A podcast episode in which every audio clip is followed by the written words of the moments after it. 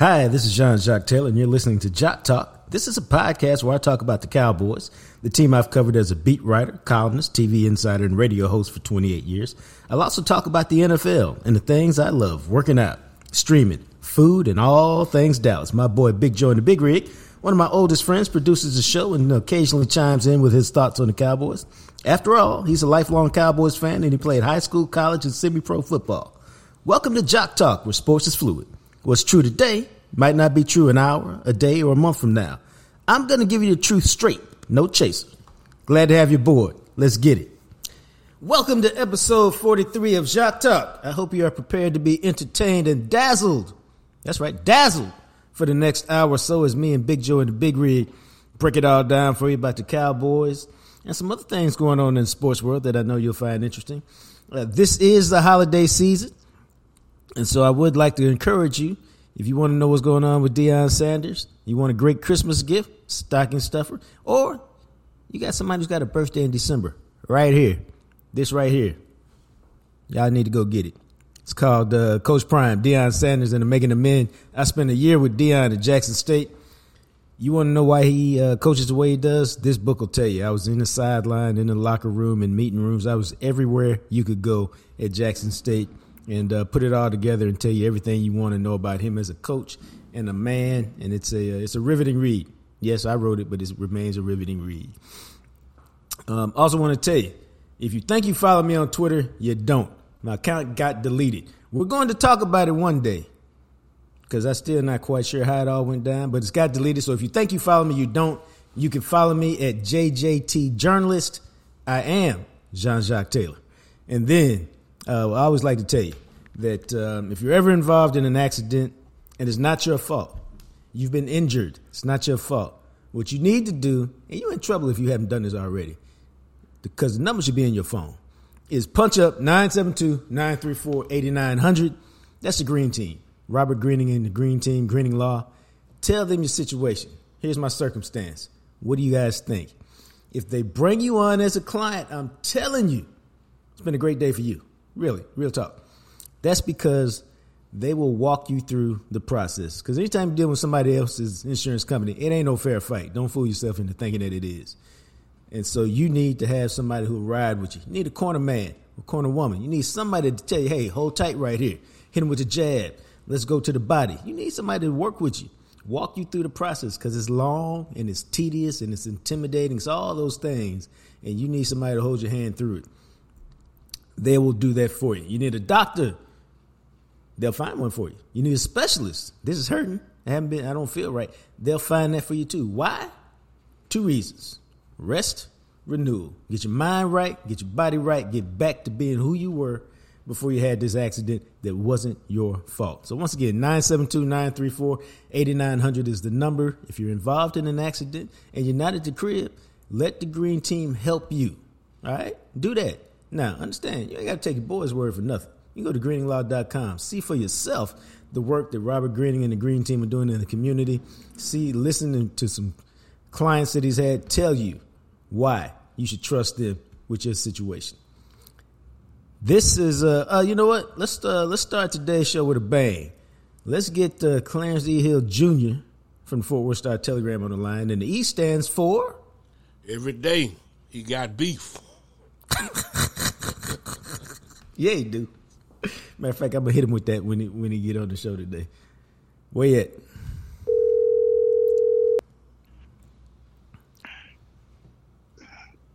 Uh, can y'all hear me? Yes, sir. What's going on, bro? How are y'all doing today? It's fantastic, man. Uh, this is we're joined by Clarence E. Hill Jr. of the Fort Worth Star Telegram, presented to you each and every Friday by Smokey John's Barbecue. And y'all know the E stands for what, Coach Hartfield? Every day he got beef. every day that man wake up every day. He angry at no breakfast. Hey, no beef, man.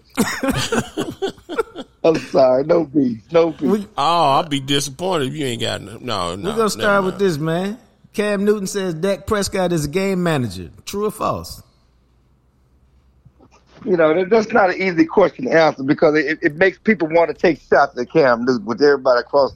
You know, you know, it, it's funny that everybody got opinions on the quarterback position.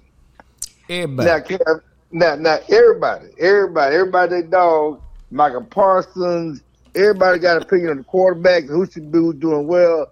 Cam Newton offers his opinion, and people lose their mind. He's a former Super Bowl MVP. I don't agree with his, his opinion. Uh, that Dak has been a manager because I, I, I Dak does a lot of a lot of scrimmage. I mean, a lot, lot, a lot of scrimmage that people don't know from from manipulating to block to uh, blocking schemes uh, to calling plays. He's always had a lot of control, a lot of scrimmage. I, I've always pushed back on that that he was a manager. He's certainly not been a manager this year uh, with the way this offense is rolling. But Cam is entitled to his opinion.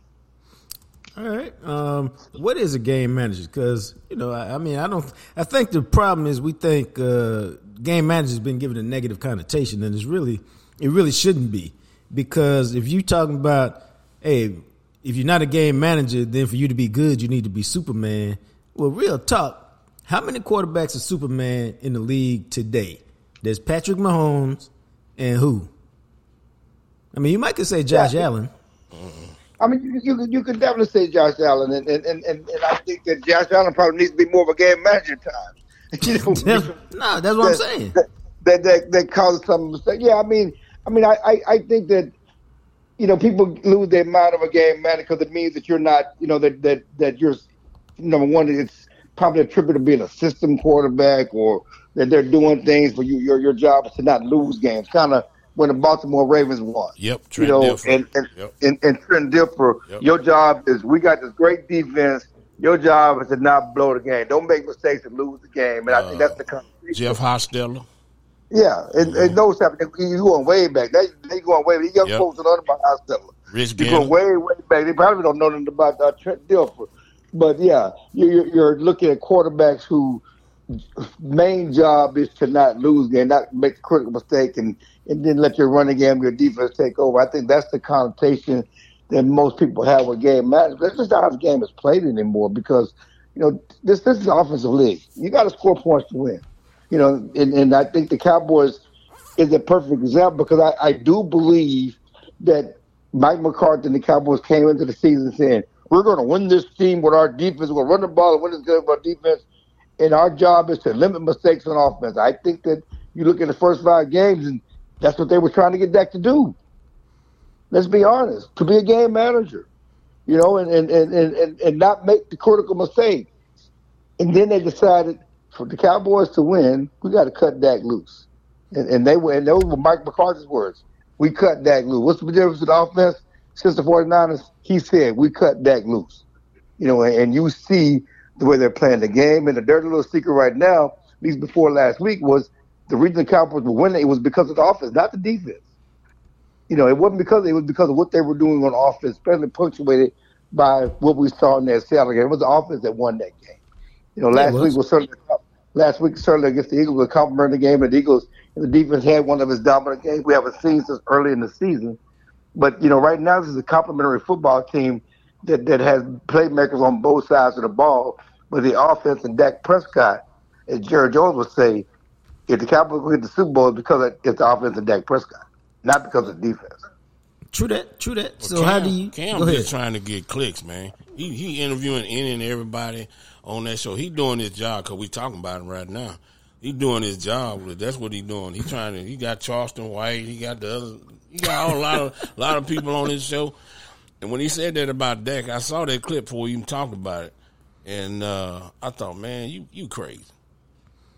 Oh, no, no doubt. He's trying to get clicks. He's trying to get eyes on the show. But so is First Take. Yeah. You know, show so is everybody. Yeah, that's that's that's what they do. That's their job. I mean, nobody even watches Undisputed. The only time we see stuff Undisputed is when they say something crazy and they put it on Twitter. Then we react to what they do on Twitter. Yep. No one. I mean, I you know, no one watches those shows like that. Uh, but but that's their job. I mean, that, that's what they're trying to. The guy trying to get people to talk about it. And it's funny because I remember the, those shows. You know, certainly first take one after uh, Cam Newton yesterday. And I remember early in the season, it was first take, it was taking unfair shots at Dak. You know, and I called about it, and they and they came and they came after me. You know, so you know, so yeah. it, it, it is it is it, it, it it's it's just the game right now. That that is the game, and sadly, that's not what journalism is. I mean, I, that's that's the sad part is that that that that, that journalism and and these shows have become nothing but hot takes and opinions. And, and what I hate the most, and this another thing I rail against, is that you can have legitimate criticism, but you ain't got to call nobody trash and ass. Ain't nobody, and especially former players who know how hard it is to get in this league and stay in this league. You can have your opinion whether Dak is special or not. You can have your opinion whether he's elite or not. And I'm even talking about I'm talking before this run. But to sit up here and try to call him ass or trash, that's that's just that's just crazy. That's ludicrous to me that a former player would say because you don't start in this league and playing this league to be ass or trash. And we know a lot of quote unquote ass or trash quarterbacks that have played this league, and Dak is even close to them. No, I, I, think my issue with most of it is it's just disingenuous. Like I don't I don't believe that you believe half of what people say. They just what we're talking about, which is what can I? I think they go in saying what can I say to generate the most controversy, the most reaction, and here's what I here's what I do. I don't think that they believe it, um, you know, to any degree that they portray it. Because if they did, it just wouldn't make sense. And so uh, I, I, give them more credit than that. No, I, listen. I, I've had another conversation. I've tweeted this. I've said this. Just because a guy played the league don't mean we got to listen to what he got to say. You know, there's too many times they always they always they, they always hit us with, "Well, you never played the game. You never played the game. How you know?" Well, I know plenty of guys that played the game don't know what the hell they talking about. And they well, exhibit it every day on social media on these shows. They don't know what the hell they talking about. Just because you played the game don't mean you know everything about the game. You know, and, and some like, of them really some some of them really believe their takes now. I'm, I'm just telling you, they really believe their takes. uh, well, some, I mean, of them, some of them dug in really believe their takes.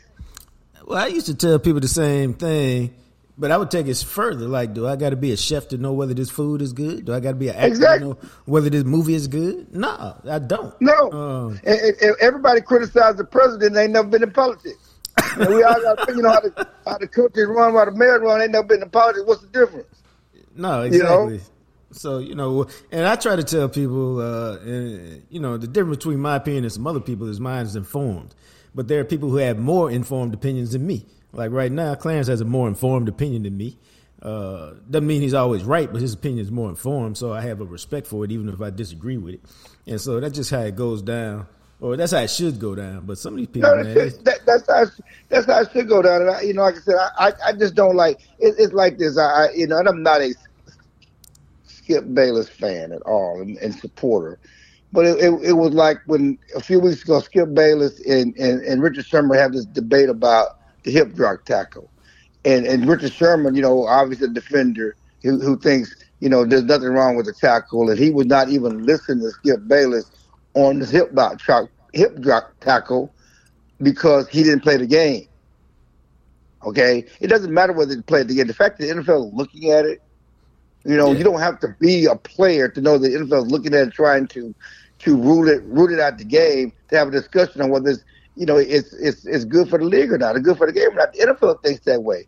But he just shut Skip down and wouldn't even talk to him disrespect because you didn't play the game. You don't know what it means to be out there. You don't know what it makes to tackle. That's not the point. I think it's a balance in there somewhere. I do because yeah. if you if you play this game and you put in time in this game, you know certain things. But you know it's it's a, it's like this. If I'm talking to a guy that played basketball, that seriously played basketball, I'm a football player. I'm gonna defer to him on certain things, on the technical aspects of the game. But you do does he know like like if me if we all talking, there's certain aspects of this game, I'm, the technical aspect, technical aspects of this game that I'm gonna that I'm gonna think about. But do y'all know more about the Cowboys than me? Hell yeah. You see what I'm saying? It's a uh, balance in there somewhere. No, there should be balance, but I think also should be a respect. Just listen to me. Let me oh, talk. Oh yeah, because, I respect. You know, yeah, that's that's what I'm talking about. There yeah. should be a respect in the conversations because that don't get clicks and that don't get people talking. Oh, right, they going off right. doing this. But I'm just saying, just it's, it's, it's a balance. You played the game, but it's also the business of the game that you're not even considering. Right. The game is evolving. The game is changing. A lot of the way they played years ago, you know, they don't. You can't play that way now. Okay, so whether you think you, you got to do that's that's that's a legitimate football player. Well, well, Spearing was a legitimate football player at one time. There's yes, a, lot, a lot of yeah. So was the head you know, slap a lot of parts, and everything. Is. Did he did he say the, did he say the hip drop tackle was okay? Yes. Oh no, yes. no. I would yes, say no. Any, anything that injures a guy like that regularly, yeah, that yeah, that, that regularly, yeah. yeah. Yeah, that, that's not no good. I watched a guy roll my son up in college, and I wanted to jump out the stands and whoop his ass. You know, no, because he he you know how the linebacker tackle somebody and then roll. Yeah, no, yeah. they can do all of it. They roll their leg up. Yeah, it's just like it's just like the it's just like the horse collar. You know, mm-hmm. with our friend Roy, uh, uh, Roy Williams. You know, which yeah. was a legitimate play at one time, and it's no longer a legitimate play. So you know, just open your mind and don't be so quick to, well, you didn't play the game, so you don't understand. Yeah. That's what you got to do. No, it, it, that, that's not part of the conversation anymore. When the league, and, and, of course, this week the league, you know, came out publicly and said we're getting the hip drop tackle out the game. It won't be in the game next year. No. no Troy Vincent, who played in the game, who's you know runs the you know help help you know is part of the NFL executives. You know they're in Dallas this week, and he said it's going to be out of the game. And Roger Goodell, the commissioner, said the same thing yesterday. Uh, as we move on to uh, Buffalo and Dallas this week, how do you see the game playing out? Well, number one, let's let's give a hand to to the weatherman in Buffalo. It won't be one degree, which is great for us as travelers and great for the Cowboys. You know, and great, like great for me because I'm gonna be in the stands watching. That's what I'm saying. You know, I said a trial. You know, it's it's gonna be in the 40s which is, is, you know balmy for Buffalo at this time of year, and you don't have to you don't have to worry about you don't have to deal with the weather, you know. And so you know, me and McCarthy laughed about that, you know, on Wednesday. You know, you you think of Buffalo, you think it's gonna be one degree, you got to deal with all of that, and and so you don't have to deal with that. So uh, this is just another one of those those goalpost games for the Cowboys, right? You know, they proved they can win at home, right? They proved they can beat a winning team at home. Now you got to prove that you can play well on the road. These are things that, that you have to prove if you want to take this road to the playoffs because, you know, at least as of now, the Cowboys will be the second uh, place team in the NFC East and likely have to go on the road and win some road games to get to the Super Bowl. But it's a big game. And we, we've talked all about this, this final stretch, you know, starting with Seattle and, you know, at home and, and, and you know, and then the Eagles playing two straight teams with winning records at home. And then you got two straight teams, Buffalo and Miami, with winning records on the road before you, you know, come back home and play uh, a Detroit Lions team that's that's going to be in the playoffs and then end the season with Miami. But these are all playoff type games, playoff type atmospheres. Uh, you know, as Michael McCarthy say, iron sharpens iron. These are games that, that get you ready for for the run you're about to go on. And so this is a big game. Buffalo is not the team that we thought they were at the start of the season, but they're a talented team. They're in the playoff run. They're they're a certainly um, a, a, a desperate team that, that needs to win, uh, and they're tough at home. Yeah, and so that that brings the question: um, Is this a game that the offense needs to win, or the defense needs to win? Oh, I, I think it's going to be a challenge for the defense with that quarterback for sure. You know, and and, and, and you know, uh, he, he he's a load uh, as a runner, load as, as, you know, certainly a passer uh, with that receiving core. Uh, uh, but but again, I, I, I think is is is both sides. I mean, you, you can't win one or the other. You need you know you need to be productive uh, offensively. And, and, you see, in, in, the good news again is that it won't be crazy whether you have to worry about little to win, but it don't look like it's going to be a big win issue. The kicker, one you know, who has the greatest kicking story ever for per, for per, first person. Seriously, I mean, no one ever has entered the league and made 30 straight field goals. You know, and, and this guy's done it as a rookie and former soccer player. You know, but a lot of those kicks have been indoors. A lot of those kicks have been in good win uh, field position I mean, a good condition, excuse me, uh, good atmospheres. Well, this is a whole different animal up in Buffalo, and, and, and how will he handle that? And will they, you know, you know, at the in the Eagles game, they had to start making those kicks, and he made a 60 yard and a 59 yarder, first player in NFL history to make two kicks of 59 plus. Uh, certainly not going to be trying those type of field goals in Buffalo, but you know it's a challenge for him. So uh, I, I think it's a challenge on all three phases. Um, when you look at the Cowboys this week uh, offensively, um, who's who's the uh, X factor this week? You think it, it, it's the running game. I, I, think it's the running game. You, you, you, these are the type of road games, and I think the the good news that we saw the Eagles is they basically ran Tony Pollard and Rico Dowdle in tandem. It was yep. a very much a, a I, have never seen them interchangeably. They use them interchangeably more than they've ever had all season, and that speaks to their trust in Rico Dowdle and, and what he's done. He's shown you all season that, that he can handle load, and, and, and so you know it, it, it was indiscriminate how they used both running backs. It wasn't Tony the lead back. I mean, they were just going in and out.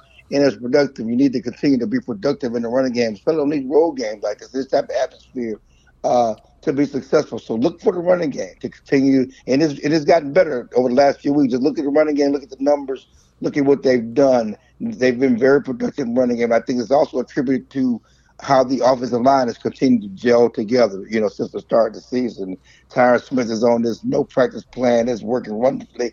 And he has him throw back Tyron Smith looking like one of the best offensive tackles in the game. Tyler Smith has continued to play great. You know, that offensive line has, been a big reason why the running game is, is has improved so much.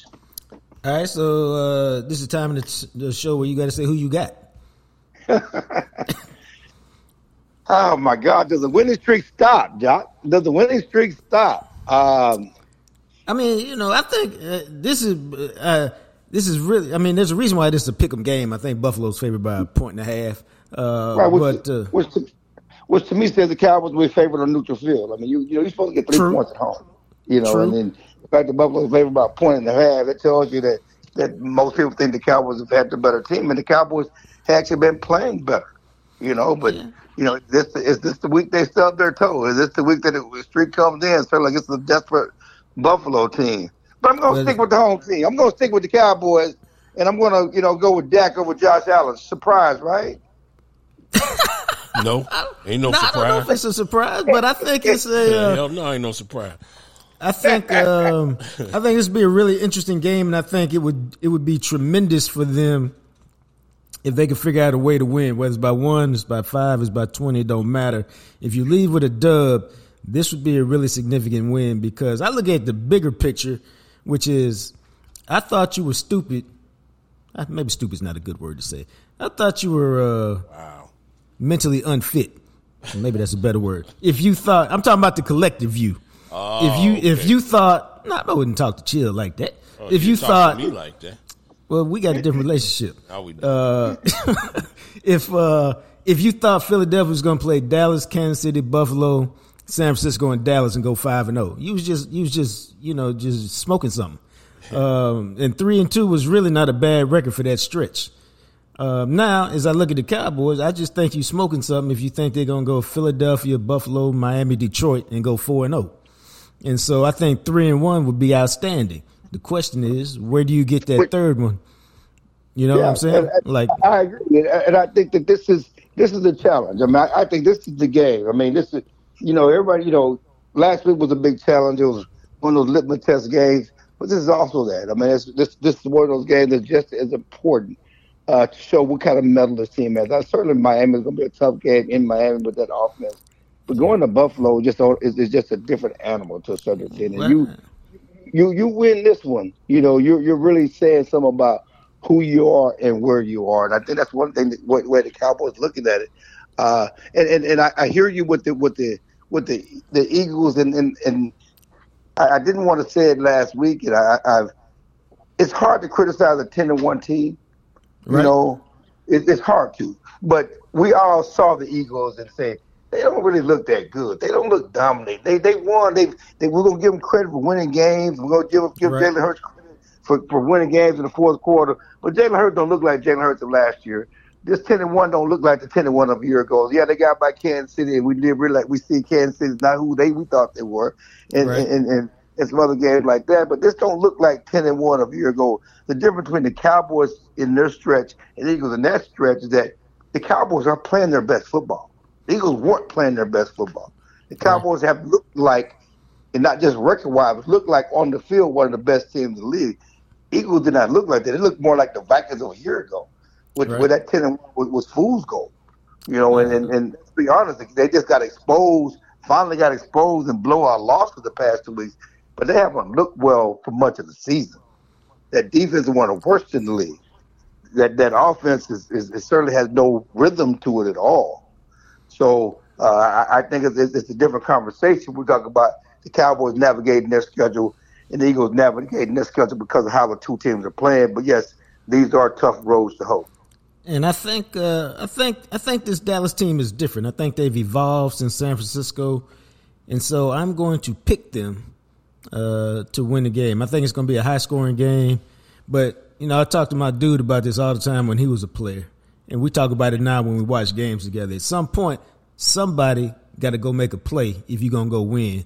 And I think the Cowboys have more guys capable of making plays on either side of the ball than Buffalo at this particular time. And so I think somebody from the Cowboys will go make a play to help them win a game uh, in the fourth quarter. I got Dallas winning 38 35. Yeah, it's got it's most likely will be a high scoring game, and, and and I see that. Yeah, when you talk about more players to make plays, I mean, was to have Stephon Diggs in your back pocket.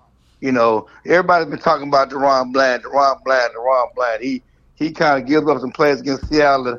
Hey, you know what? I got this former defensive player of the year, uh, possible Hall of Fame candidate in my back pocket. Let him go stick, put him on your best receiver, and they put him on DK Metcalf. He did nothing. They, you know, they, you know, he's followed uh, AJ Brown all over the field. Although AJ Brown ended up with 99 yards, a lot of it was, you know, in in, in when the Cowboys up by 20 and he forced a fumble. I mean, Stephon Gilmore is is is man, he's he's a dog, and and it's funny because he is such a understated, low key guy. You know, I was mad, and he, you know, how does what, what does mad look? You know, because you don't sound mad. You know, I, you know, he put with his play, and, and you know, he's fiery inside. He's not fiery outside. He's right, fiery right. inside. Yeah, when you when you talk about um, again, talk about the dogs and, and and players who are making plays. The Cowboys are finding players on defense and even offense. You saw Michael Gallup, you know, kind of show back up and make the plays tonight. They, they got more than a one or two weapons, and really that's been Buffalo's problem is they they rely too much on Diggs or they rely too, you know, they, they don't, and they rely too much on Josh Allen. They don't really have a, right. a number of other guys who can step up. And you talk about the injuries they've had on defense. So the Cowboys have more talent. They should win this game. Uh, before we let you go, we always got to check in with you on a couple of non uh, Cowboy topics. Maalik Murphy entered the transfer portal. I figured he would. I didn't know if he. I, I don't think he he wanted to enter it now, but maybe circumstance didn't really give him a, an option. How did you see that? No, he didn't want to enter it now, and but but again, it's, it's the timing of the transfer portal, and it's the best thing for Maalik Murphy. You know, the Texans would not be in the college football playoff if Maalik Murphy hadn't won a couple of games for them. Whether you, no matter how you thought he played throughout those games, he did lead them to victory in those games, and, and and they would not be here. So they they give a lot of credit, a lot of thanks to Maalik Murphy. He, he's a class act, good kid, and this is a situation. You know, you know, coming into the season, everybody thought Quinn Ewers would be have a great season and be headed to the pros and, and right. then it's Maalik and Arch Manning battling for number one. Well, that's not how things transpired. Yes, certainly Tech Quinn has had a good year. He has Texas in the college football playoff, but because of injuries, because he really only started two years, he's decided I need to come back and get some more seasoning. So, and then that's Texas because you know, again, you don't want to go into the SEC with start the new quarterback. You got a veteran quarterback going to the SEC. That's good for Texas. And and and, and the best thing about it for Quinn Ewers is he needs to. I'm not Quinn Ewers, but Maalik Murphy needs to go somewhere and play now and he can go and, and, and with the portal and with the money they plan in the portal, he can go get paid, go play, and get and start his process of getting ready for the pros. So it's, it's great for both sides. It's a business. College football is a business. You got to do what's best for you. you Absolutely, know? and, uh, I do love the way Sark handled it because he said all the right things uh, as he should have. But so many coaches still be tripping. Uh, it's okay for me to get rid of you, but now you leave, and I, I feel a certain kind of way. So I was uh, I was glad Sark handled it the way he did and said what he did. And then uh, no. the uh, the final topic is, as always, one of your favorite uh, subjects. How you see the high school football weekend going with uh, Duncanville, DeSoto, and SOC trying to bring home rings? Bring home rings. And listen, it, it, it, as much as I get on Houston and, and, and want to talk trash about Dallas, Fort Worth, and North Texas, and I really want uh, the, the, South Side sector to, to, to, to have a repeat of the threesome and, and, and SOC to have a three-peat, and I think SOC has a great chance of having a three-peat. Uh, this, this weekend is historic. Saturday will be historic because uh, in, in Class 6A, all four coaches are black. You know, there will be a black coach who wins the championship in, in both classifications. And, and, and this is historic. First time Class 6A, you got all four coaches black uh, have a chance to win titles. Uh, you know, you got Todd and, and, and 5A who has a chance for a three-peat you know, and, and I got a column coming out of Star Telegram that the new faces of the best of high school football in the state of Texas are black, and that's the story. Yeah, and uh, I'm I'm writing one for Andscape uh, that centers around SOC. uh, that will mention uh, DeSoto and Duncanville and uh, what's going on in the southern sector of Dallas as well as the state of Texas. So, yeah, yeah, Good, good, stuff. All right, my man. We appreciate you. All right, man. Thank you, guys. All right. That was Clarence E. Hill Jr. of the Fort Worth Star Telegram. I guess the E today stand for Every day's a good day. oh, everything he said was legit. All right, I like that. I'll take that. Everything he said was legit. Uh, he's brought to you each and every Friday by my friends at Smoky John's Barbecue. It's not my fault this week that the Jam Session Bowl did not get to Crowley. I'm, I'm not blaming anybody. It's just kind of a circumstantial thing. That's not always been the case, but it was the case this week. Uh, and no, once I found out that Big Joe and the Big Rig would refuse the Jam Session Bowl if Newy Scruggs tasted it first, I was like, hey, easy killer. And I stood down and told Newy he would have to wait until I got my podcast partner uh, a jam session bowl. That's just the way it was going to be, and I told it with uh, with no apologies. Like, hey, doc, this is just the way it's going to have to be. So until then, until my boy gets one, one of those bowls with that mac and cheese, a mashed potato base, followed by two smoked meats, usually brisket and sausage or the double brisket, and then piled on top of that all the stuff you find on the loaded baked potato, like cheese and bacon bits and chives and sour cream and butter and all that good stuff. Then drizzle the drench with sauce. Hey, Newy, you just got to wait, bro. It's not personal. It's just what it is, man. And uh, he was okay with that. He was okay with that. And so that's how the uh, Jam Session Bowl sounds. That's what it's, it's. It's love in your mouth. It is to live for. No one should go to the next to uh, the pearly gates without a little Jam Session Bowl at least once in their life. That's just the way I feel. Now others can disagree, but that's how I feel about it. Um, but it's delicious. It's at Smoky John's Barbecue, 1820 West Mockingbird. Go get you some love in your mouth. Um, they also have a special going on this week uh, for the Christmas season. Now, my boy sent me a text about it, and uh, normally I have this set up, but I just remembered it. So be patient with me. Uh, here it is. They got the uh, they got the holiday pack: two whole chickens, a slab of ribs, Two sides, half a gallon each. One gallon of sweet tea or lemonade, only one thirty nine ninety five. Now you really can't beat that holiday pack. Uh, you know, that'll take care of your family. That might be a Christmas gift, though. You know what I'm saying? It's delicious. Smoky John's Barbecue. Try the holiday pack. You can give them a call, 214-352-2752, 214-352-2752, or go to catering at smokyjohns.com and put your order in. Now, that's some love in your mouth right there. That's what I say anyway. But uh, Clancy Hill Jr. brings it every time he's on the show. We always appreciate that. But now let's go a little further deeper, dog, into the into the matchup of Sunday, which is Josh Allen, Dak Prescott. Um, who's the better quarterback? Right now, Dak. Dak is the better quarterback. Right now, running his system, the balance in his system, the way he the, the way he doing things, I think he's a better quarterback. You know what's interesting to me? I was really trying to put some real thought into this, and you may be you may have a deep your your uh, your your memory bank for football is deeper than mine. Uh, I don't really remember, especially on the Cowboys team, a quarterback ch- changing his game so much during a season in terms of evolving during the season and kind of being a different kind of player during the season. I've seen them come back from poor seasons and change their game. Like remember that year Romo threw 19 picks and some of those were like, "Dog, what the hell are you doing?" And then the next year he was like, "Nah, no more." And he went like 31 and 9 and was fantastic. I got a better example. What's that? With the the year that uh, um, your boy had 1800 yards rushing. Um, number 29. DeMarco, DeMarco Murray. DeMarco Murray. That year, Tony was hurt. Remember his back, and remember he he he he couldn't feel his arm in space, so they kind of put him on a pitch count, and they ran DeMarco Murray more. And Tony threw the ball, you know, 25, 30 times a game, and he was pretty good. He changed his game. You know what I'm saying? Whatever he threw, it was on the money that year.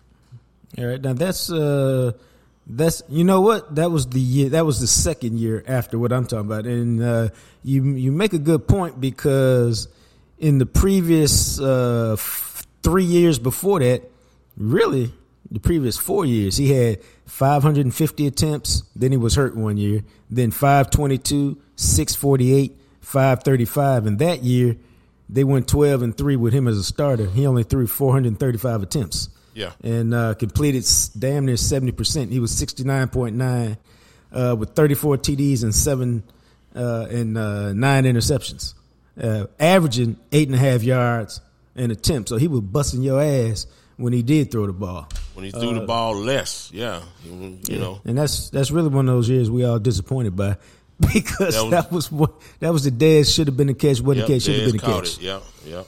Yeah. Um, so no, that's a that's a good point. But he he evolved because now that I'm looking at the numbers. Uh, in 2012, he had 28 TDs, 19 picks, and some of them, like I said, were just like, "What the hell are you doing, bro?" And the next year he was 31 and 10, and the year you're talking about he was 34 and 9, and the next year his career was over. Yeah. Yeah. Uh, because he got hurt, Dak took over. It was a wrap. Yeah, that was probably the best team for him too. Well, actually, he got hurt in 2015. Yeah, and then you know it's amazing how how his career just like it was gone. Yeah, uh, through injury, no fault of his own. Uh, and so, to the point of that is, it's really, really uh, fascinating to see just how much the game because again these are things that happen in the off season when you look at it you reflect on it they don't happen during the bye week where you go to talk to the coach be like hey man it ain't gonna never be like this again. We need to change some things. And then the coach is down with it. Your teammates are down with the ones who matter most uh, i.e CeeDee Lamb. And y'all get it fixed and, uh, and instantly almost you look like a different player and you play like a different player. And so you know that's why i say san francisco to me is still the best team. Now I was arguing with Calvin Watkins of the Dallas Morning News the other day, and, and he likes to argue, so you know it's not a big deal. Oh, you like to argue too, but go ahead. Yeah, you, you do. know, I, yeah, you do. You I arguing? Like you arguing right now? No, I like to have conversations. Okay. Calvin likes to argue. For example, I said, "Who you got in the game?" He said, "Buffalo." I said, "Okay, why?" Just Buffalo. I said, "Dog, they need to prove to me that they can win a big game on the road. I don't believe in them yet." I said, Dad, you ain't got to be all upset, dog. I just asked you why you thought they was going to win. Okay, I'm really just being a contrarian, but I, you know, they need to win on the road. Okay, so you're really just being a contrarian. You don't really have no facts. You just, that's just your opinion and you're entitled to that. So he likes to argue. But, uh, you know, the point of that was, you know, just talking about Dak and the offense, and he was just like, you know, they, they, they, they're different, but I just need to see him at different stages evolve. And that's, you know, I, I get it. Um, but, you know, that's really the Cowboys' curse, man. Until they win the championship, every time they do something, somebody will say, well, now they need to do this. And now they need to do that. And the goalpost will be removed, or you'll get a check behind that box. And then somebody say, okay, but what about this box? And, uh, you know, that's just your plight in life until you win. And check this out, dog. I don't feel sorry for Dak for having that plight or the Cowboys because guess what? Dallas Mavericks had the same plight with Dirk until they won it. They were, you know, we didn't care. Hey, y'all been to the finals. You get beat in the first round. Go win the championship. Then we'll pay attention to you. Texas Rangers have had that thing for a minute. You know, they were bad, but before they were bad, they had a six year stretch where they were contenders every year. And it was like, at a certain point, okay, call me when you get a title because you've been close, but you ain't closed the deal. Uh, that's just kind of the nature of sports. So I took a look, dog, at the last eight games. Dak and uh, Josh, and uh, Dak, the last eight games, and I can I just looked at their numbers in a variety of uh, categories. Completion percentage, Dak sixty nine point three, Josh sixty three point three. Now, and you know, Dak Dak has been throwing the ball down the field, so uh, these haven't been short completions. Dak, 305.5 yards a game. Josh, 255. How about this one, bro? Dak, 23 touchdowns, two interceptions, last eight games. Josh, 14 and 9. Uh, Dak, 118.5 passer rating. Josh Allen, 86.2. And let me tell you something, in today's NFL, that's bad. a lot of that is because he's throwing an interception in nine straight games, but that's a bad rating, passer rating number. Uh, yards per attempt, Dak 8.4, which is outstanding. Josh Allen 6.8. This one uh, could be a difference maker, and I was a little surprised at it. Sacks. Dak has been sacked 20 times in the last eight games, which is not an outrageous number, but it's a little high. Uh, Josh has been sacked nine, in part because he's such a mobile quarterback. Uh, Josh has rushed for 254 yards and seven touchdowns. Dak 140 and two touchdowns. Uh, Cowboys have won five straight. Uh, Buffalo has won uh, three out of four. Uh, no, I'm sorry, that was backwards. Uh, where is Buffalo? Uh, they've only won two out of three, but their last one was a big one over Kansas City. you know, so we will we'll see what they got, man, and see if they can if they can put it together. But you got to like the way Dak is playing right now. and dude, here's my bold statement. Cause I've been trying to think about it, and for and I think the. Let me ask you this before I issue my bold statement. If you could just win one, just one, would you rather beat Buffalo or would you rather beat Miami? Buffalo. How come?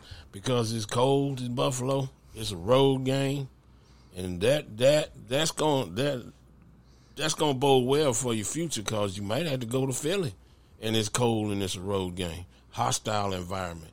Miami means less because it's going to be, you know, it's, it's Miami, but that that that that hostile environment in Buffalo, that weather, all of that stuff, you pull your team together. That's the that's the copy of the Philly game in in the weather, the hostile environment, and the style of play because you're going to be chasing a mobile quarterback regardless. I think it make a difference that that they just played Jalen Hurts. Right, right. Because they got to stay in their lane when they rush Josh Allen. Yeah, they, they, they, are not the same player. Like Todd was saying, he, he thought uh, um, Josh Allen would rush for 100 yards. Well, is that design runs or is that off the bounce, off the scramble? Right. See what I'm saying? It's a difference. But you got to stay in your lane when you rush them guys. And I, I think they just, they just, they, they contained – uh, hurt Jalen Hurts last week, which is good, and I think they can do the thing, same thing to Josh Allen. You know, maybe not, maybe slow him down, but not stop him. But that's what I think. So here's a better win. I think the better win is the Buffalo win. I'm with you on that, and uh, I think if uh, I think if they beat Buffalo, that uh, I think they'll get to the NFC Championship game. Uh, for the same reasons that you said, I think it's a bigger deal to beat Buffalo. You know, Miami is kind of a finesse team, but Buffalo is a physical team, and uh, you know the team and the weather factor is important. And ultimately, for you to get by San Francisco, you're gonna have to beat a physical team, and this is a good. You know, Buffalo's a really talented team, and uh, you know, you know, Buffalo can still make a run this year because the AFC is wide open and they got Superman at quarterback. It's just depending on which one shows up on a given week. But uh, yeah, I think uh, I think you're right with that. I think Buffalo's the one you want to get, and uh, to me, it's uh, it's gonna be real interesting. Uh, if Dak outplays him, it's another uh, it's another peg in terms of trying to get to that MVP by winning games because that's the only way you get there, man. I was talking to the to my content guy this morning, and we were about you know, MVP talk, MVP talk, and I was like, basically, at the end of the day, it don't really matter because how he plays over the next month will determine whether he's going to be the MVP. Uh, you know, you don't have to sit here and try to guess and figure it out. The the story will be told, and it will all be revealed to us. And here's what I think, man. I don't even think it's to be that complicated. I think it'll be very clear uh, whether he's the MVP or not, uh, based on how he plays in the next four games. And I think Dallas has to go three and one during that stretch. Like I said, I don't expect them to go four and zero oh during that stretch. But if if they lost, if they won this one, lost the shootout to Miami, and then beat uh, Detroit, I got no problem going three and one, and uh, you know, and feeling good about yourself heading into uh, Washington for that final game, and then the start of the playoffs. The way the way them teams are playing, that we all talked about, they could win them all it's, it's, it's crazy how we talk about the way the way a couple of weeks change things, but Miami just went down to Tennessee. You know, um, Detroit went lost to uh, Green. I mean the, uh, the the Bears. I mean, if them teams keep playing like they playing, which they might not, it, but Cowboys could win them all. They could. I think it's uh, nah. They could definitely win them all. It's Period. possible. It's well, we didn't think it was possible, and you are correct in saying, hey, if they lose one, it's okay. We didn't think that, but that's the fluidity of sports right there. That's nah, the whole nah, thing right there. It's like well, a couple of weeks ago. I mean, what a month ago they they got the head caved in by San Francisco, and all was done. And now yeah. you know we go on a run, and those other teams seem like they kind of not you know where they look strong. What happened to Miami with the seventy points? What right. happened to that team? So they stoppable after all. You know they can be stopped yeah. after all. You know well, you got to play. Uh, you got to play good in this league. I think the issue, and this is just me, uh, your boy. Like the reason, I mean, it's a, it's not, it's not just to me. It's not just a matchup of of you got these teams that you have to play. It's you just had an emotional win over Philadelphia. Now you got to get up again to go play Buffalo, and then there's Miami, and then at some point during that stretch, human nature you can't get it up unless you got a Viagra or something. Every time really? you're dealing with that. I mean, it just felt like I should throw that in there right there. Yeah, you might not. You, you might not need to do. You might not need to do a lot of things you feel like doing. You might want to, you know, temper that. But all right. Nah, but you know what I mean, dog. So nah, every you got four tough games in a row. Four times times you got to get emotionally up to play, and we've seen the NFL, man. It's hard to get up every week. And that's why, you know, and Clarence was right when he said, you know, Buffalo is a desperate team. Yeah. And the Cowboys have a desperation level, but I would submit to you that Buffalo's desperation is a little bit higher because of the way everything is bunched in the AFC. I think and, uh, I think the Cowboys I'm I'm I'm I'm on a I'm on a going line and say I'm a believer. I think that leadership is stepping out. I think it's coming I think it's coming forth. I think you got you got your boy at 21, Gilmore. You right. got 90, who's already right. a leader, but now Gilmore is, you know, when he showed when he did what against the Eagles, he showed right. what kind of leader. He, he was already, you know, helping people in the secondary, but when he stepped up like that again, right, uh, it's pretty good. And then Dak, Dak is believing in what he's doing, and and and it's funny because you talked about the 20 sacks. Right. Just imagine if he trusted the offensive line, how many times he'd have got hit already because he knows that right, that right. right tackle gonna give it up. Dak, Dak is already he's already ready to shake and bake. When that ball is snapped, he already he already know that, that the right tackle ain't playing mm. right.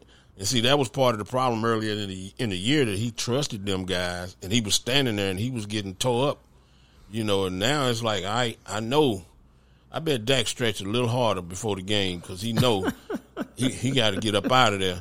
You know, because think about the sack against Seattle where the guy had him in the grasp. Everybody's like, ah, "Oh, Terence Steele played well against Seattle." No, he didn't. Dak was just on. Dak was just on one. Right, right. And, and he's on one every game. So I think I think it's hard to hard to hard to do a letdown when you know, all right, if I let down, if I don't play my best, we ain't winning. That's where I got pissed off with Cam Newton and the game manager stuff. You know, come on, man. Well, I think it's a. Uh, uh, I'm just about there in terms of. I think this is a different Cowboys team for the mm-hmm. reasons I expressed. I think they have a different mentality. And here's, I just figured out a way to say it. I think the difference is, to me, they're really trying to prove something to themselves, which is different than I'm trying to shut you haters up. Mm-hmm. It's different when you're trying to prove something to yourself. And uh, you know, I, I, like it at the gym. Sometimes when you go to the gym by yourself, as opposed to with a group, if you work out with people, uh, okay, I'm gonna see if I can do this weight, or I'm gonna do this workout, or I'm gonna do these pull ups, and because I ain't really been able to really do. I, but you're proving something to yourself, and so your intensity is different. Well, when you go to the gym, you go to the gym and you start watching other people work out. Yeah, that's that's where you that's where you kind of lose your focus because then you realize, oh well, damn, he he he a little stronger than me, you know, all this. Now you gotta go in there and pump it for you. You gotta do it for you. Yeah, you got to lift your weight, as yep. we like to say. You got to get caught up. Even your workout partners, you can't get caught up when they doing. You got to right, do what you do, right?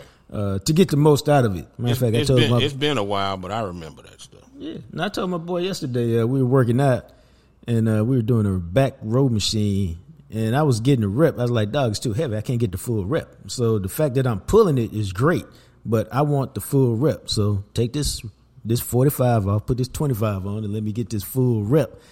And then maybe three weeks from now, I could pull this with these four plates on it, and I could feel like a grown ass man.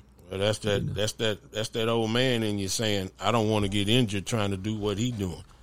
Well, that too. Yep. I'm not gonna get injured. That's right. Yeah. Ain't That's got time smart. for that. That's pretty Ain't smart. got time right? for that. Yeah, that's I pretty know, smart. dog. I quit being Jim humbled like 20 years ago. Roger that. Uh, for real. Because don't forget, I'm the guy who on the fitness test did a half a push up. Not a full one, not three quarters of one On what fitness test? that my trainer was giving me. Oh, okay. Half a push up, dog. So I've been at the bottom. Uh, so anyway, uh, let's move on to the block, bro. To the block.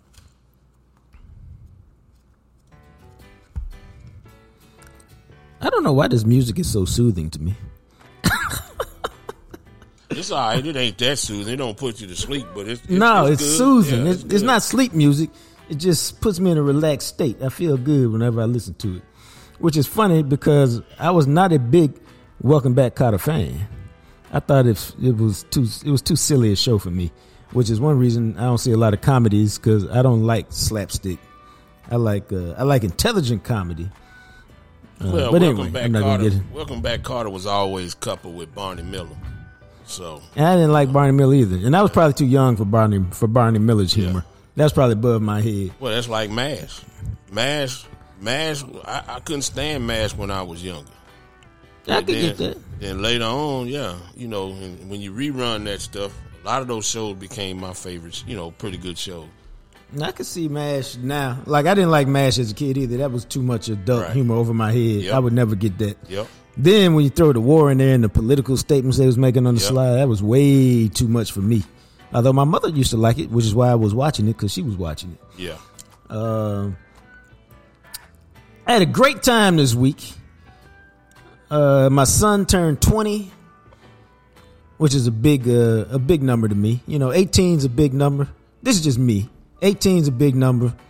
20 is a big number because you hit that second decade, and all the times you tried to kill yourself as a five, six, seven, and eight year old, you were clearly unsuccessful.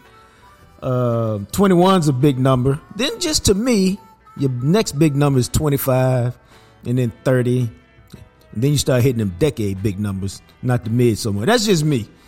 So 20 was a big number, and uh, I got a little fortunate. I got involved in a uh, one of my boys. I don't know if he wants it out there, so for once I would use some discretion and I put his name out there. Yeah, for once. I, I- dog, I took responsibility for Yeah, once. Yeah. Because, you know, I'll put your business out there in a minute. Yeah, you do. Uh, and you did. And you will. And you know why I do that, man? You don't need to. Because, the, hey, man, the show is family. oh, And so I'd like to share, I'd like to share with the family what's up sometimes and treat people like family by telling them stuff we would say if we was hanging out at by the family telling they dinner by telling they business, you gonna treat them like family. yeah. Family tell you business all the time. Then they talk about, oh, I'm sorry. I misunderstood that. I'm sorry that now that whole family know. They don't broadcast it over the airways. You know what? Let me get out the way. Thank Let you. me get out Appreciate you, dog. Go ahead. I wonder how long it would take you to figure that out. Yeah. But um, I'm trying to save you from you. That's what I'm trying to do. But So right, what happened is my boy got season tickets to the Mavericks. He's got great seats, and he sent out an email, um, and he mentioned it. Maybe that's what he did. He said, "Hey, every year I do this with a few people because I'm not going to all the games." He said, "So if you would like to, two tickets and a parking pass is whatever it is, two hundred dollars." Uh, that's how much it costs every game. So if you would like to buy some of these games, let me know, and uh, I'll include you in the lottery. And how the lottery works, there's a point to this. How the lottery works is uh, he gets all the people who say, "Yeah, I want to be a participant," and what you do is you take the 41 Dallas Maverick games and you just rank them in your personal importance. You know, these are the tickets I want the most, the second most, the third most, and so on and so forth. And then when everybody has submitted their list based on seniority, who's been doing this the longest with him, it's like a draft. And so I was fortunate. I got four of my five picks that I that I selected as the games I most wanted to attend. One of those just happened to be the Lakers game. And uh, it just happened to be the day after my dude's birthday. And so I had told him Uh, and I did all of this in September, I think, or whenever the schedule, whenever the tickets became available. And I had told him, "Hey, I got your birthday gift.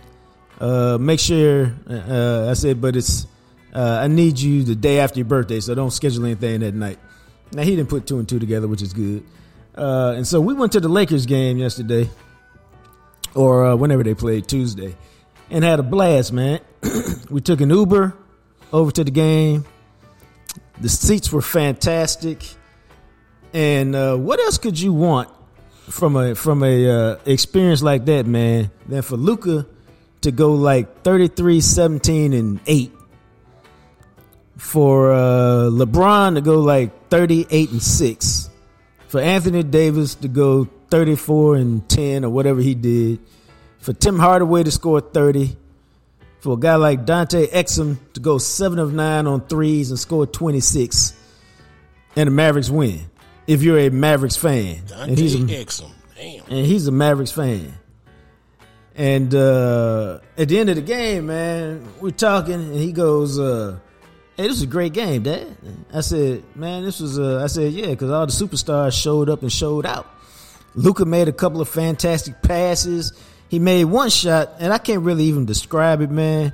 But he came down the middle, backed out, did some kind of par- half pirouette, step back three over LeBron and Anthony Davis at the same time. It was incredible. And then a lot of y'all saw that pass he made because I think it made Sports in the top 10 where he's down on the baseline and literally put the ball behind the dude's head and with one hand pushed it out to the three point line. And I think Exum made a three.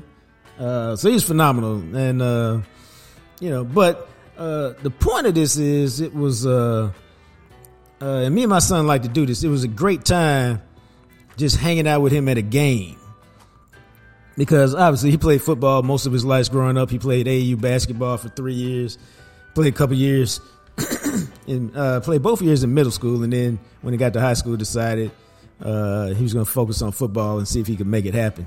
Uh, but we've always enjoyed going to games together, man. And so uh, I find he'd been to a lot of games by himself because you know I had always had some access to tickets, and so I would take him with me sometimes and take his boys and say, "Hey, y'all sit here, watch the game, don't move, and I'll check on you off and on."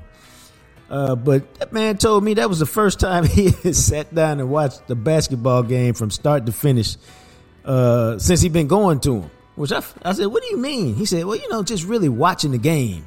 and watching how the players move and all that kind of stuff as opposed to you know getting distracted just you know on my phone or whatever i said oh okay i get it and it just reminded me of uh, how much i enjoyed um, going to games with him like we went to a rangers game earlier this year uh, we went to ohio state's national championship game i think we went to the cotton bowl when they played maybe usc a few years ago but uh, one of my favorite things to do is to is to share the game experience with him. Uh, we watched Ohio State Michigan together, you know, because we watched the game thankfully the same way. Which is we don't say a lot. We talk a little bit about strategy.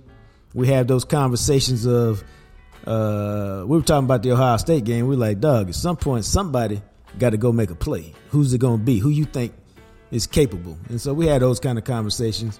But uh, as they get older, man, um, and I think I said this before, when they're young, or at least for me, it was easy to build a relationship and do what you're gonna do with your kids and hang out and enjoy them. You know, then they hit that high school age and you're like, huh, how do we vibe? How do we fit in? How do you maintain that that same close relationship? And then as they get older, it becomes even more how do you do it? And so we kind of do it between watching games, uh, working out from time to time together, at least talking about what kind of workouts we're doing. Uh, once a week, I get a text on uh, how long do I cook this in the air fryer? Or he'll ask for an air fryer recipe. Uh, and so, you know, for me, it's all about trying to maintain a connection because as they get older, they get girlfriends, they get friends, they eventually get wives, they get families, and uh, you no longer become the, the focal point of their life. And so you always kind of want to have a relationship with your kids. And so, you know, it's always trying to evolve and maintain. And uh, I think uh, for as long as I'm still here, we'll find a way to go to a game here and there. And uh, and enjoy it. Like uh, we're going to Buffalo to hang out with my dad, and we're going to the game. And I've been debating all week: Do I need to go to the game? Do I need to go to the press box and watch the game and do what I do? Do I need to not go to either so I can do the podcast after the game?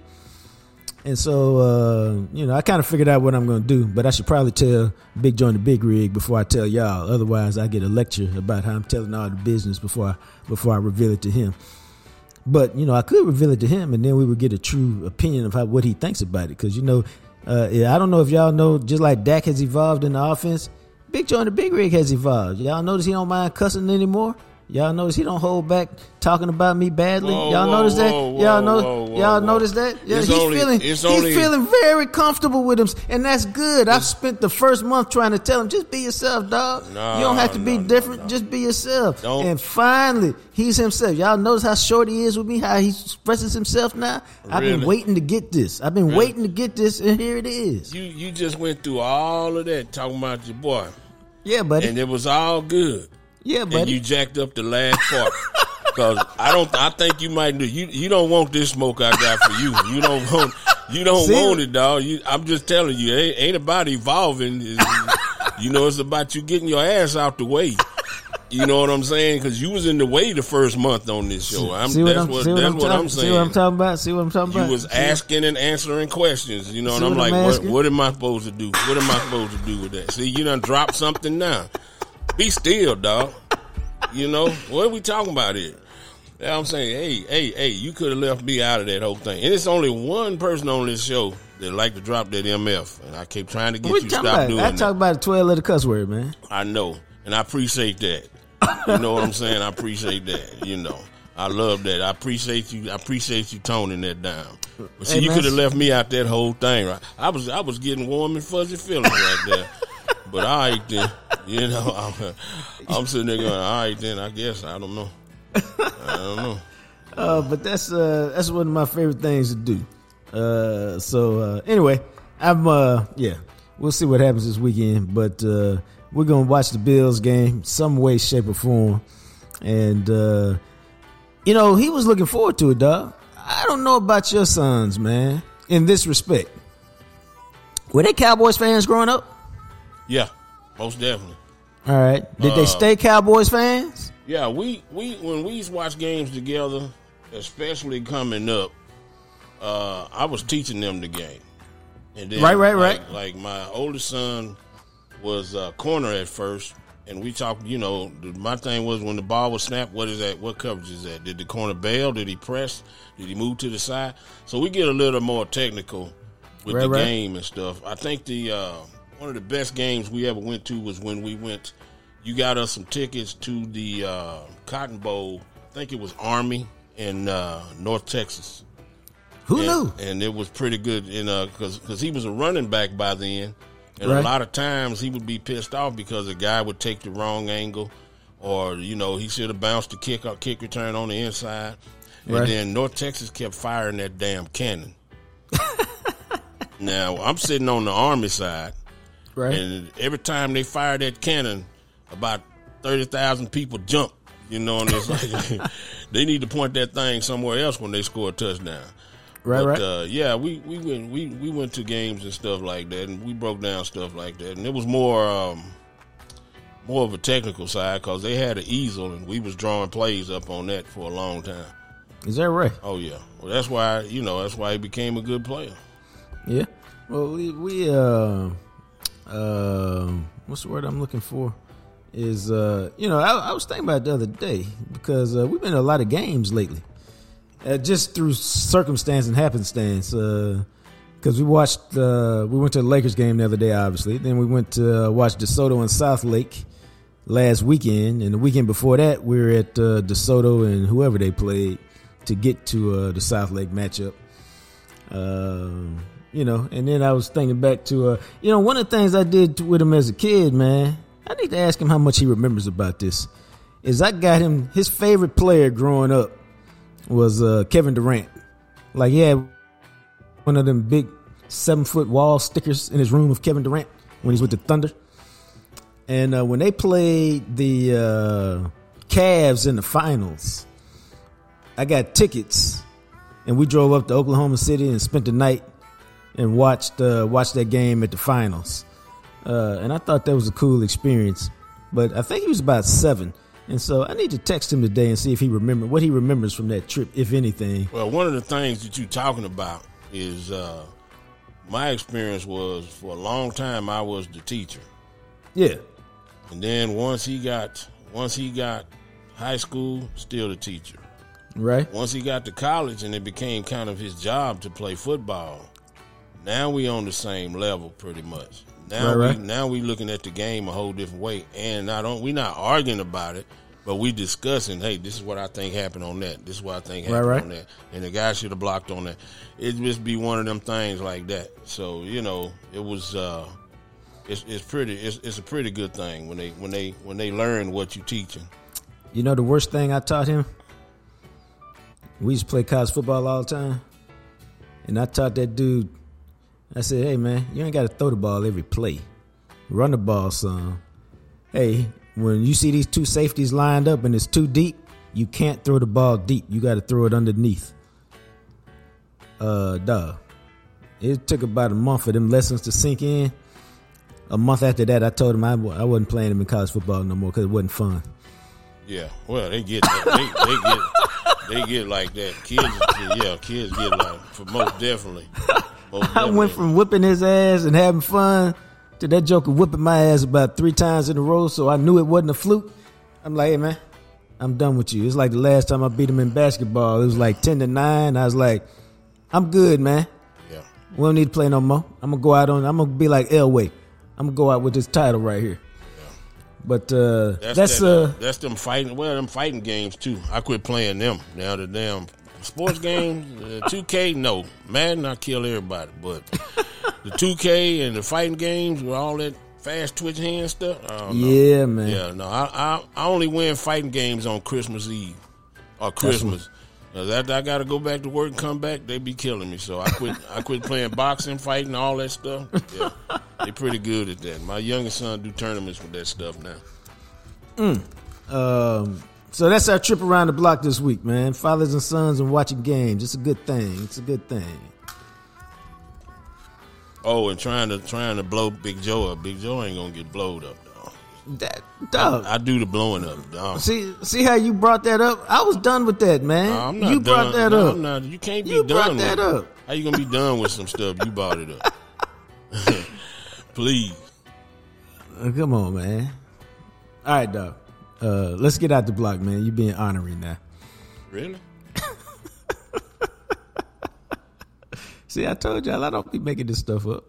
They can hear it for themselves, man. Yeah, they they they hear you low key trying to talk shit. That's what they hear. No, But all man. I, hey, hey, I ain't No, low key. I'm not low key nothing, but I got you. I got you. Uh, let's. Uh, I thought uh, we should spend just a little bit of time. It seemed to only make sense, just a little bit, on. Uh, you know, like if the Cowboys are playing the Bills, and they don't play them often. Every four years they play them. Every eight years they play them in Dallas. It just seemed like we should discuss at least briefly the two Super Bowls that they played because I can't really get over them. I mean, that's how that's how that's why they're connected, and they were always connected to me. Why? Because I grew up a Buffalo Bills fan, and you got to understand how this went, man. So I love I have loved football.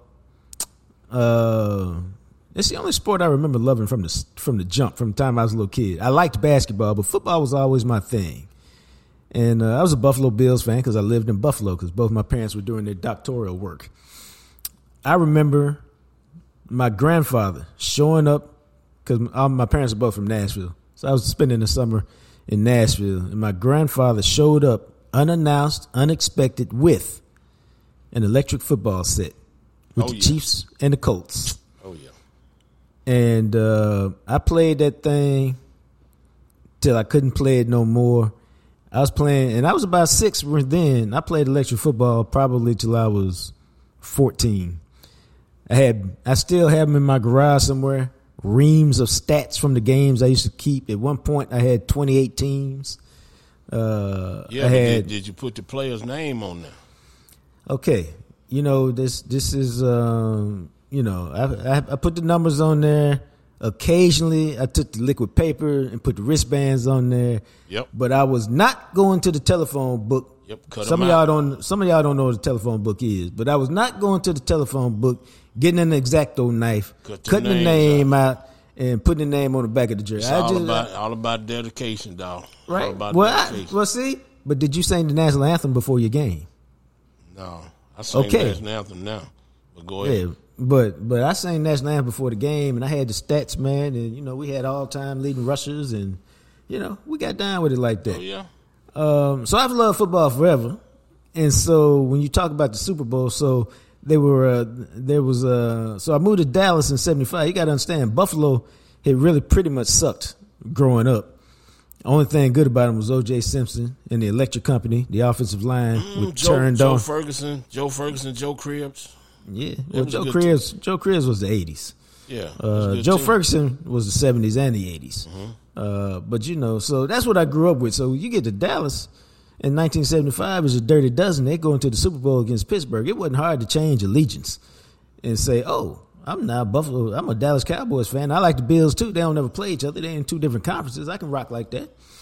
Um, and so the Super Bowl was kind of bittersweet because you know my dad, season ticket holder uh, since 1987, so his team is in the Super Bowl, so he's all ha- happy and hyped. And the thing about these Super Bowls is when Thurman Thomas and the Bills take that seven nothing lead in Super Bowl 27, you are thinking like, oh, this K gun is a different beast, and uh, it's going to be a problem today. Uh, but uh, you know the Cowboys uh, scored that touchdown from Novacek across the middle, and then Jimmie Jones. Y'all remember the play? Uh, who was that? Haley or Ken Norton hit the quarterback. Ball pops up in the air. Jimmie Jones gets it. But I think a lot of people forget, man. The score was 14-10 in the second quarter until Michael Irvin catches those two touchdown passes in like the last uh, few minutes of the first half, and it took it from 14-10 to 28-10 and then the blowout ensues uh, with the famous picture. To me, there's two memories from that game. To me, visual memories. What are yours? Or let me say it like this: I think there's two iconic visual memories from that from that from that game. Uh, what do you think they are? Troy Aikman with the number one finger up. Yes, And, sir. Uh, I just remember them. I think it's the game. It might have been the next game, but one of them games, Emmitt ran the ball seven straight times. No, it's the other game. Yeah. So the, so the ones from the from the Super Bowl 27 is Troy throwing that 45 yard pass touchdown pass to Alvin Harper running down the field with his index finger up. Troy said it at the time. He says it today. The only time he ever put his index finger up to say we're number one. Uh, and it's kind of a, it's kind of, it is an iconic moment. And then Leon Lett um, fumbling the ball at the end. Uh, you know, when it looked like it would have been 59 to 17 Yeah. and they didn't get it and, and the hustle from, from Don Beebe, even at the end of a, of a blowout in the Super Bowl in your most, in your biggest moment of professional despair, you still hustling at the end, uh, in the, on a play that in the big picture doesn't matter. Chadron State's Don Beebe. I played against Don Beebe in college. Oh, see, tell us about that. What do you remember from that game? It was cold as hell, and uh, we was at Chadron State, and every blade of glass, every blade of grass, had was a was his own icicle. Where is Chadron State? It's in, I think it's northeast Nebraska. I know it took us, it took us ten hours by bus to go across Nebraska. I think. You were coming from Peru State. Yeah, yeah. Did y'all win? I don't remember. I just remember it being cold. I don't remember, but I think we did win. I just, I just remember it being cold. I remember sliding on the grass in the mud, and you- uh, you know, pretty soon the field turns into slush, like like mud slush. It's it's, it's cold as shit. Right. Um, did, you, did you play well? I played all right. I rotated, so it was all right. I was I froze my ass off mostly. Um, what uh what I remember about Buffalo, I thought we was gonna talk about all four, but uh, I know we ran out of time. But uh, I remember the first game when they played the Giants. I was in basic, basic training, and I remember Whitney Houston singing the national anthem Right. and being in a room with a down doggone 19 inch TV with about 45 people Right. Right. and uh, just just the patriotism was at an all time high.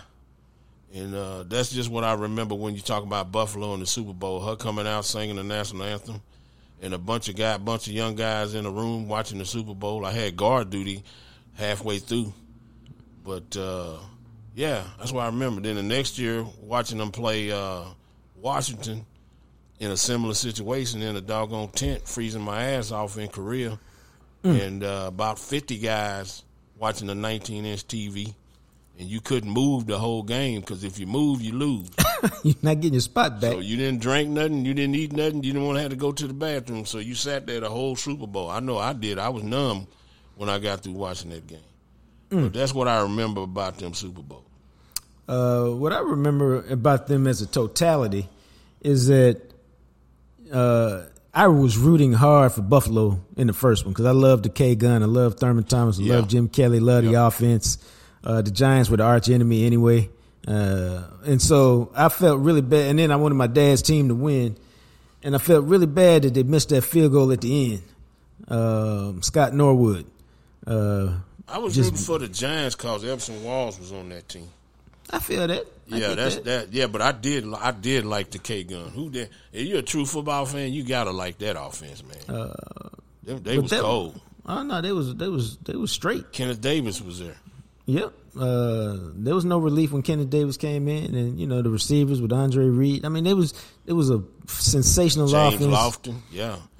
Uh, but your boy slowed the game down. They won it, and that and and this is why I feel bad because people talk about ah, you know the Bills they lost four in a row and blah blah blah blah blah. That was the only time they were the better team, and that's why they needed to win that one because the other three they were not the better team. Yeah. Uh, you know, that Washington team was terrific. Two Cowboy teams were obviously terrific. And so they just ran in. I mean, they like some of those teams that ran into the Bulls in a heyday where you should have had a title and the other teams were just were just better. Uh, and so, uh, and then, you know, it, it, was wrap it up talking about that last Super Bowl in Super Bowl 28 uh, with, against Buffalo. They were down at halftime, 13 to 6. Uh, they looked out of sync you know, Buffalo had lost three in a row, and Buffalo's like, we got to get one. And then that's when they came in and started that second half with, hey, we finna put this thing on. They they got back in the game because James Washington picked up that fumble and made that sensational return for a touchdown. And then they forced a punt, and then the next possession, that's when they went Emmitt left, Emmitt right, Emmitt up the middle, seven straight carries. We finna punish you yes. physically, emotionally. Yes. We finna take your soul right here on this drive and that's what they did. And uh, they went up twenty to thirteen. Watch, you can see Buffalo go. Here we go again, and uh, they ended up with a thirty to thirteen win. Kids back to back Super Bowl champs. Uh, obviously, they ended up winning three out of four, which nobody. It was unprecedented at the time, and nobody did until uh, New England won three out of four uh, in the early aughts. But uh, that was the drive of a lifetime with Emmitt Smith. Yeah, it was. Yeah, all time kind, of, drive. Yeah, that kind of cemented his legacy there. Obviously, he was a leading rusher and all these other things. He had a Super Bowl, but that drive right there, man. What about the What about the the game where he hurt his shoulder against the Giants? Was that the same year? That was the play. Remember the playoff game where he hurt nah, his shoulder? They was they was they was trying to help him up, and he was still balling. Yeah, I remember that in my book. Uh, Dallas Cowboys in the game of our game of their lives, where I talk to everybody, every player uh, who matters really, and the best game ever played for the Cowboys. That's the game Emmitt chose as the one that yeah. uh, mattered the most to him. Yeah, you can you can find that book on Amazon too. That's it's only about yeah. It's only about ten dollars these days. That's one tough son of a gun right there. Did that did that book go to audio or not? You know what? There is an audio book for that. Okay because uh, I redid it with a chapter for on uh, Jason Witten. When I redid the chapter, another company bought the rights, and uh, they did an audio book on that. That's so, good to uh, know, right there. There you go. Yeah, that that probably be the way I I listen to it. Probably. All right. Cool. Yeah. Uh, all right. Well, this is uh, this has been a, a fun show, real fun show. Remember, we're always presented by Greening Law. Deion Sanders, Coach Prime, and the Making of Men uh, it's available wherever you buy your bookstores. I mean, wherever you buy your books. If you can afford a bookstore, you can certainly afford the book. Uh, it's on Amazon, BarnesandNoble.com, Walmart.com. Like I said, you can find it if you're looking for it. And remember, follow me on Twitter. I'm at JJT Journalist. I am Jean Jacques Taylor. Easy to find. And uh, until we chat again, you guys be blessed.